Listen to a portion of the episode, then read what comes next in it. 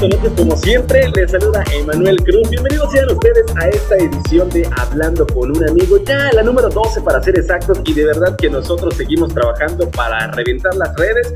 Y pues, ¿cómo te podría yo decir? Pues bienvenido seas tú nuevamente a este episodio. Te invito a que nos sigas a través de todas nuestras redes sociales, que compartas el contenido, pero sobre todo que nos sigas ahí, por supuesto, recomendando qué temas, qué invitados te gustaría escuchar y porque nosotros acá estamos platicando. El día de hoy, como cada día, como cada miércoles, nosotros tenemos a una entrevistada de lujo. ¿Qué te puedo decir? Definitivamente acá nos lucimos. Y pues, ¿qué, ¿qué, te puedo comentar de ella? Ella es Paola Estrada. Y pues, como todo, mi estimada Paola, todos tenemos una historia, una historia con el Señor. ¿Cuál es tu historia? Bueno, pues, buenas tardes.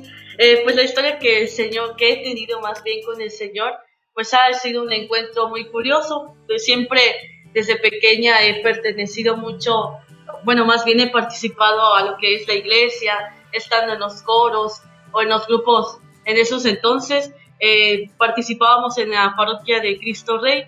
Entonces, cuando yo tenía como seis años, siete años, estaba en el grupo de la YAM.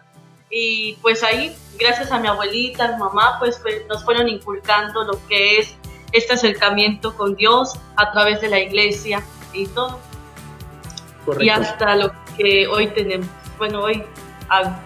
Ah, pues qué, bueno. Y eso es lo que vamos a ir platicando, porque pues de verdad la gente que nos están escuchando en el podcast siempre quiere conocer un poquito más Cuéntanos un poco acerca de ti.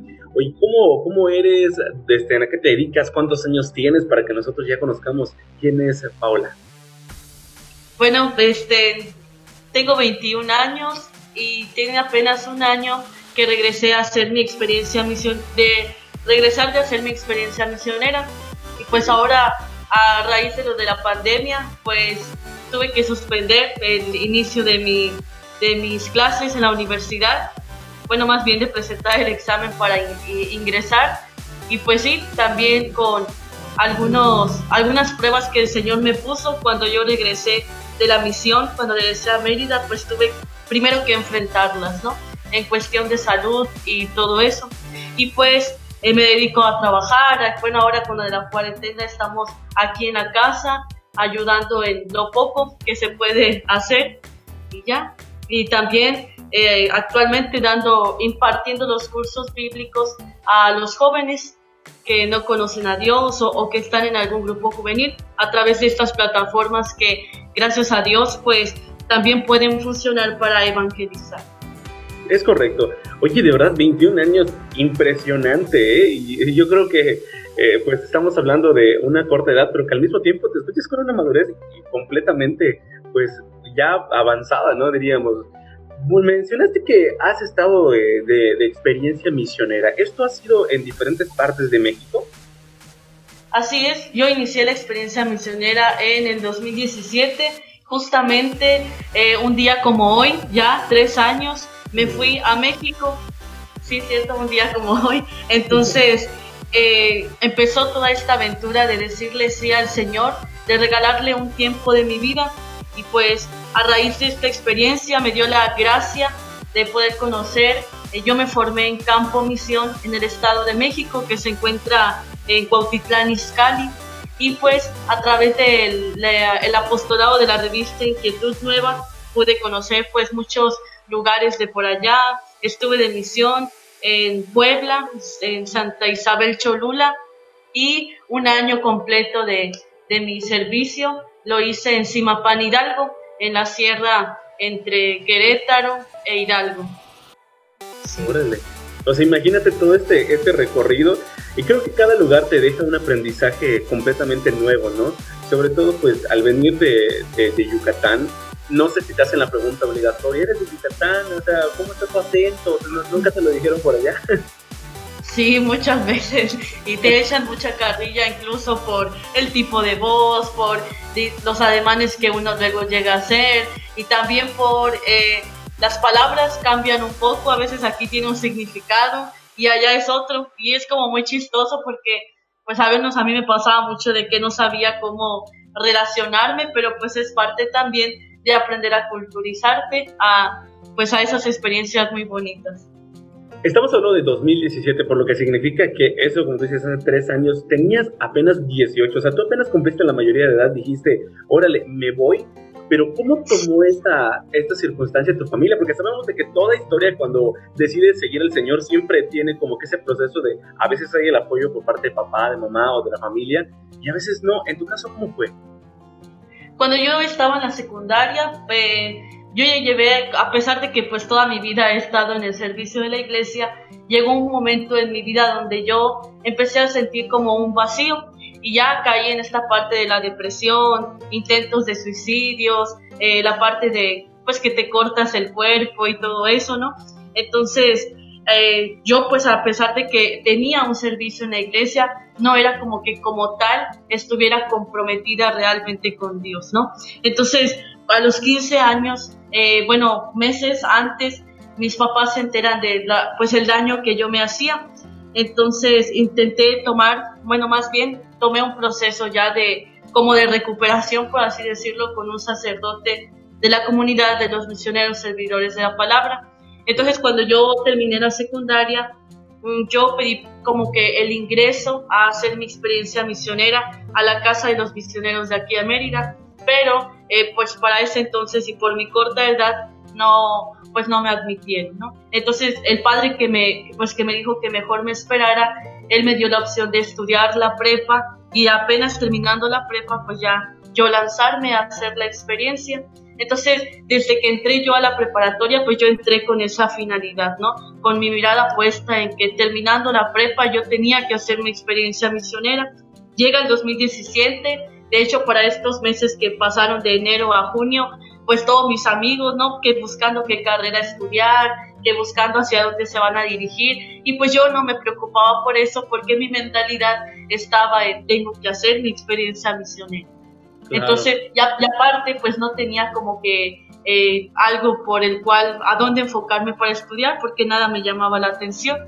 Entonces, cuando termino, gracias a Dios, la preparatoria y le digo a mis papás que ya he tomado la decisión de irme, pues mis papás, gracias a Dios también, eh, son servidores de la iglesia, pertenecen a, a, algunos grupos de liturgia y así, y por lo tanto, pues mi mamá estuvo muy feliz. Claro que su parte de materna, pues sí lo sienten, ¿no? Y les duele un poco, pero estaban muy felices por dar este paso. Y pues mi papá siempre ha tenido ese pensamiento de que nunca nos ha negado las cosas. Ellos dicen que eh, pues mientras nosotros nos sintamos bien con lo que elijamos, pues es lo es para ellos pues bien. Y pues siempre buscan la manera de, de apoyarnos. Y como pues sabían que no iba a ser nada malo, pues entonces pues sí, se abren a, a esto que para mi papá, por ejemplo, sí fue un poquito difícil asimilarlo porque también tengo un hermano que ahora está en una etapa formativa del seminario, pues los dos ya nos habíamos ido en ese momento, entonces pues sí, fue una noticia muy fuerte para él, pero pues ya poco a poco se, se acostumbró a eso. Al mismo tiempo yo creo que es una noticia fuerte, pero también debe ser una enorme bendición el hecho de que pues también sus hijos sigan al Señor en diferentes eh, proyectos, ¿no? Al final, pues como dicen por ella, uno dice, Dios dispone. Entonces, pues nosotros más que felices de estar platicando contigo. Creo que la pregunta obligatoria aquí, pues mucha gente que nos está escuchando, eh, de verdad llega el momento de nuestras vidas en los que, como tú dices, caemos en depresión, no sabemos qué hacer. En ese momento de tu vida, honestamente, eh, ¿qué fue lo más difícil que, que, pudiste hacer?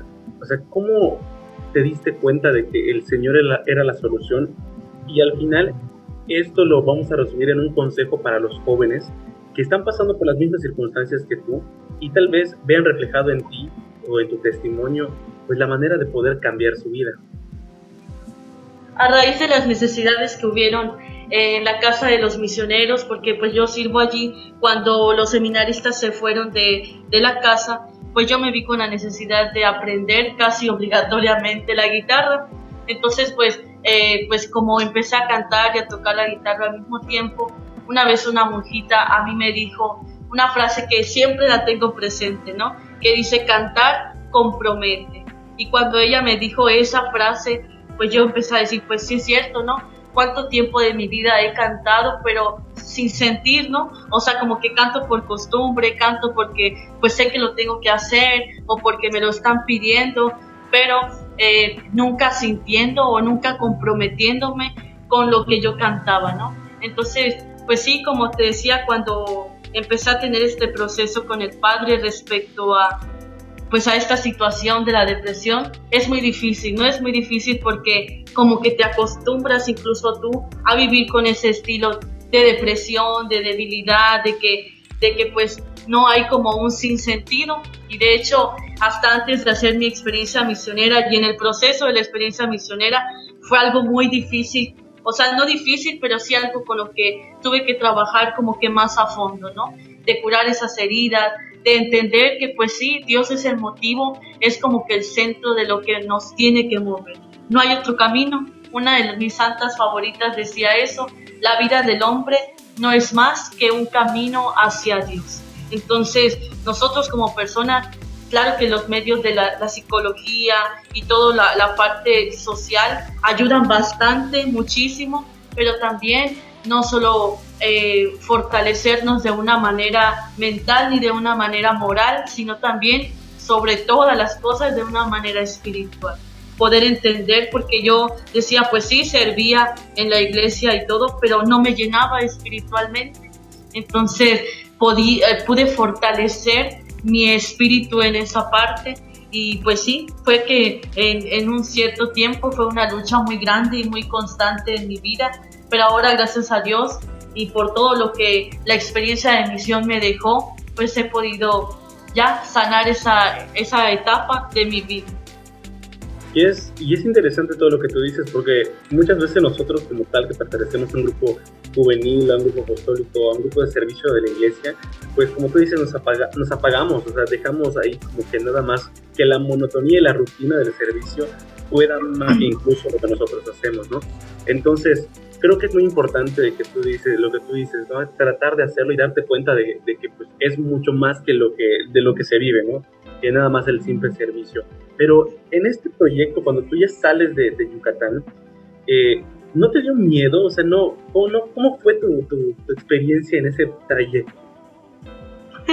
Esa hora que me lo recuerdas fue muy chistoso porque eh, justamente ayer en la noche andaba recordando que cuando nosotros nos fuimos y llegamos a México, en el aeropuerto a mí me pasó algo pues bien curioso. Agarré una maleta equivocada y yo no me di cuenta hasta que llegué a la casa formativa de los misioneros allá. Entonces cuando nos íbamos a meter a bañar, yo abrí la maleta y me di cuenta que no eran mis cosas, ¿no? Entonces fue todo un lío por eh, llamar otra vez a la aerolínea y buscar la manera de poder encontrar mi maleta. Gracias a Dios, eh, pues la maleta que yo traía, pues se veía que eran personas que estaban yendo a alguna consulta médica. Entonces les surgían los papeles, les surgían las medicinas y gracias a Dios pudimos como que contactarnos este, para devolvernos las maletas. Y fue desde allí yo creo que Dios me dio la gracia de iniciar esta aventura tan interesante porque así como eso, yo puedo decirte que me pasaron muchísimas cosas así, chistosas, ¿no? Pero pues siempre Dios las permite por algo. Y claro que uno se va con el miedo, incluso cuando uno ya está allá, empiezas a valorar muchas cosas, a valorar a la familia, a valorar a los amigos, a valorar el ambiente en el que te desenvuelves, pero también eh, por mi parte puedo decir que la experiencia de misión me ayudó mucho a encontrarme conmigo mismo, porque por lo mismo de que pues vivía en esta eh, sumergida en mis pensamientos depresivos y todo eso, yo nunca como que tenía esa mirada a decir que fuera útil para algo, ¿no? Yo decía, pues no vamos a hacer nada y no sirvo para nada y, y yo no siento que sea capaz de hacer nada, ¿no?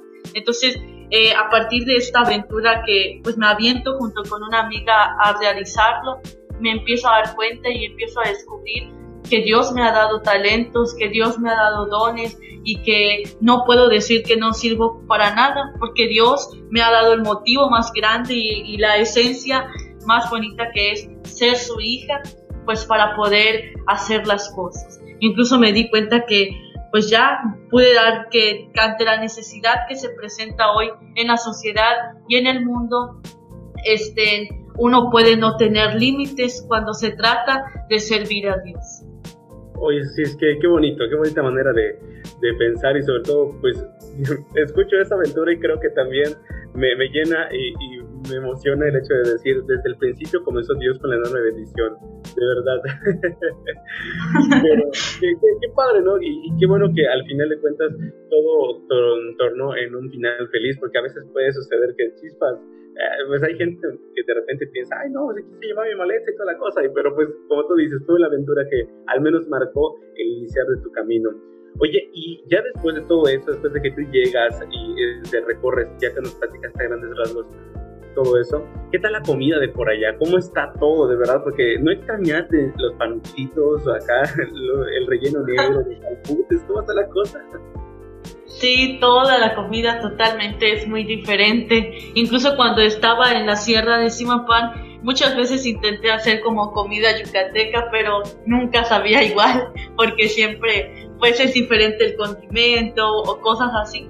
Y sí, eh, pues uno también tiene que, ahí decíamos como de carrilla, que uno tiene que tener panza de cochino, porque tiene que aprender a comer de todo. Entonces, pues sí, de todo uno tenía que comer y en la sierra era mucho más porque a veces eran comidas pues no extrañas, ¿verdad? Porque tampoco se trata de decir extrañas, pero sí muy interesantes, ¿no? Y que por lo menos yo nunca las había probado, ni comido, ni nada. Y pues ahora se extrañan, se extrañan este tipo de comidas también.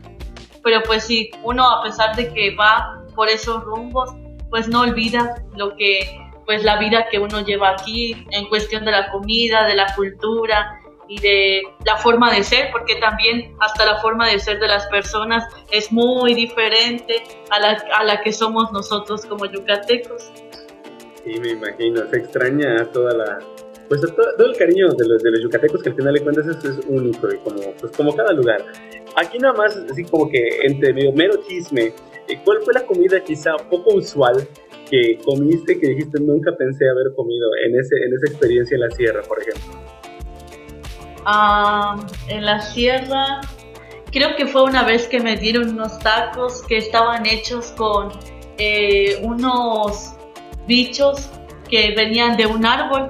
No eran los chapulines, eran otros, pero no tengo presente el nombre. y pero sí, creo que eso, eso fue como lo más raro que pude comer. Y ya. me imagino tu cara así de, oye, yo, yo me acuerdo que yo los bichos allá los dejo en el patio, dices, no, estoy ya casi, estamos Pues fíjate que como yo soy una persona muy ociosa y muy curiosa, este, yo me aventaba y como que me emocionaba ver todo eso que era nuevo para mí.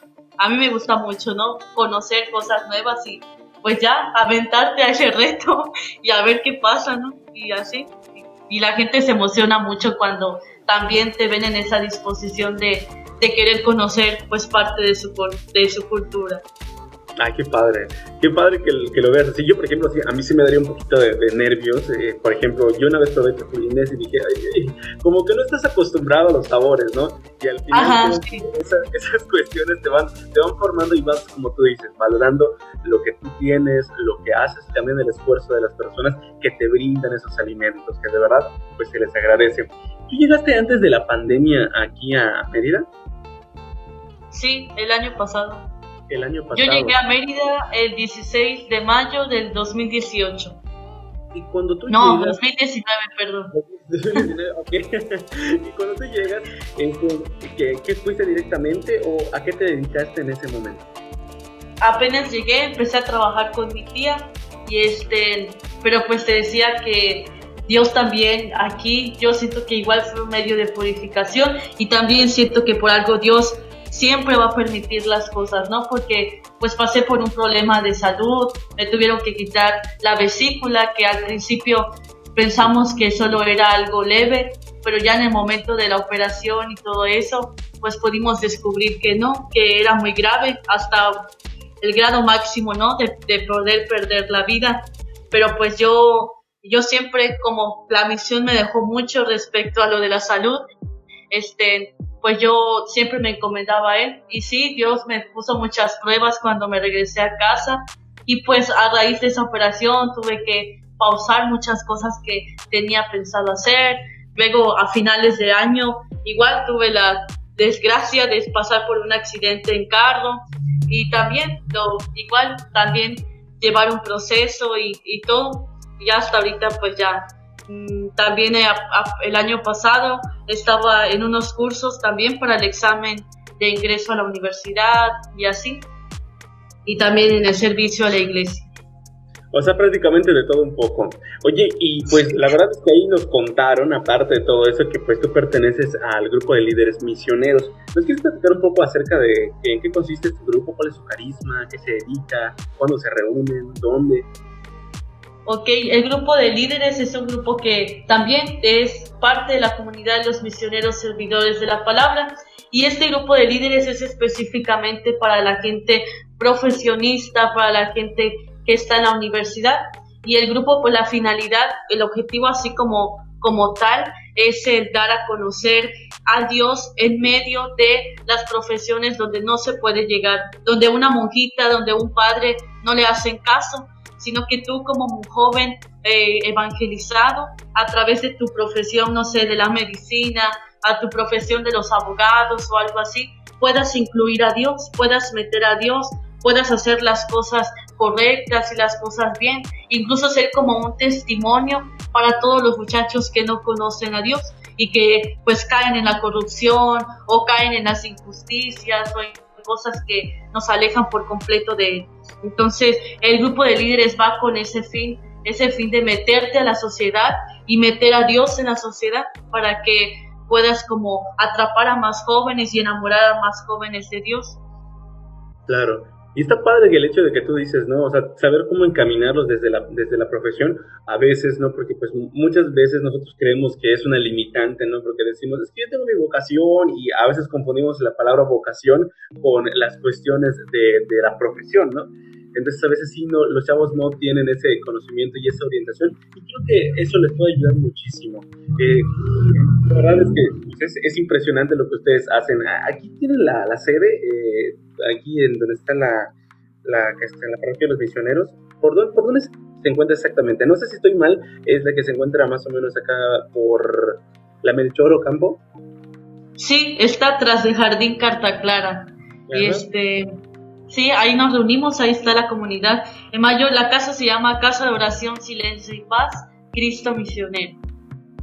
Ay, mira qué interesante, pues de verdad yo creo que es momento para que invitemos a los jóvenes a que pues se vayan sumando a este proyecto y sobre todo que conozcan y que no se queden con esa inquietud y sobre todo con el miedo. Créeme que pues estoy escuchándote y pues me emociona porque también sé lo difícil incluso que puede llegar a ser eh, muchas veces tomar esta, esta enorme decisión y se requiere, ya sabes, un, valor impresionante para poder, para poder hacerlo. Oye, pues básicamente, eh, pues nos puedes platicar un poco más acerca del proyecto de tu vida, qué es lo que tú vas a hacer a partir de ahora como en cuestión de la pandemia, cómo vas a encaminar este proyecto de vida.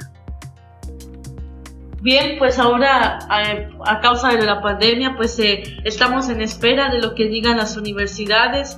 Pues quiero ahora estudiar también una carrera eh, universitaria. Estamos esperando que nos digan, que nos den como ya, eh, eh, ¿cómo se dice? Como aviso de que ya podamos presentar el examen, de ver, este, pues qué es lo que quiera Dios.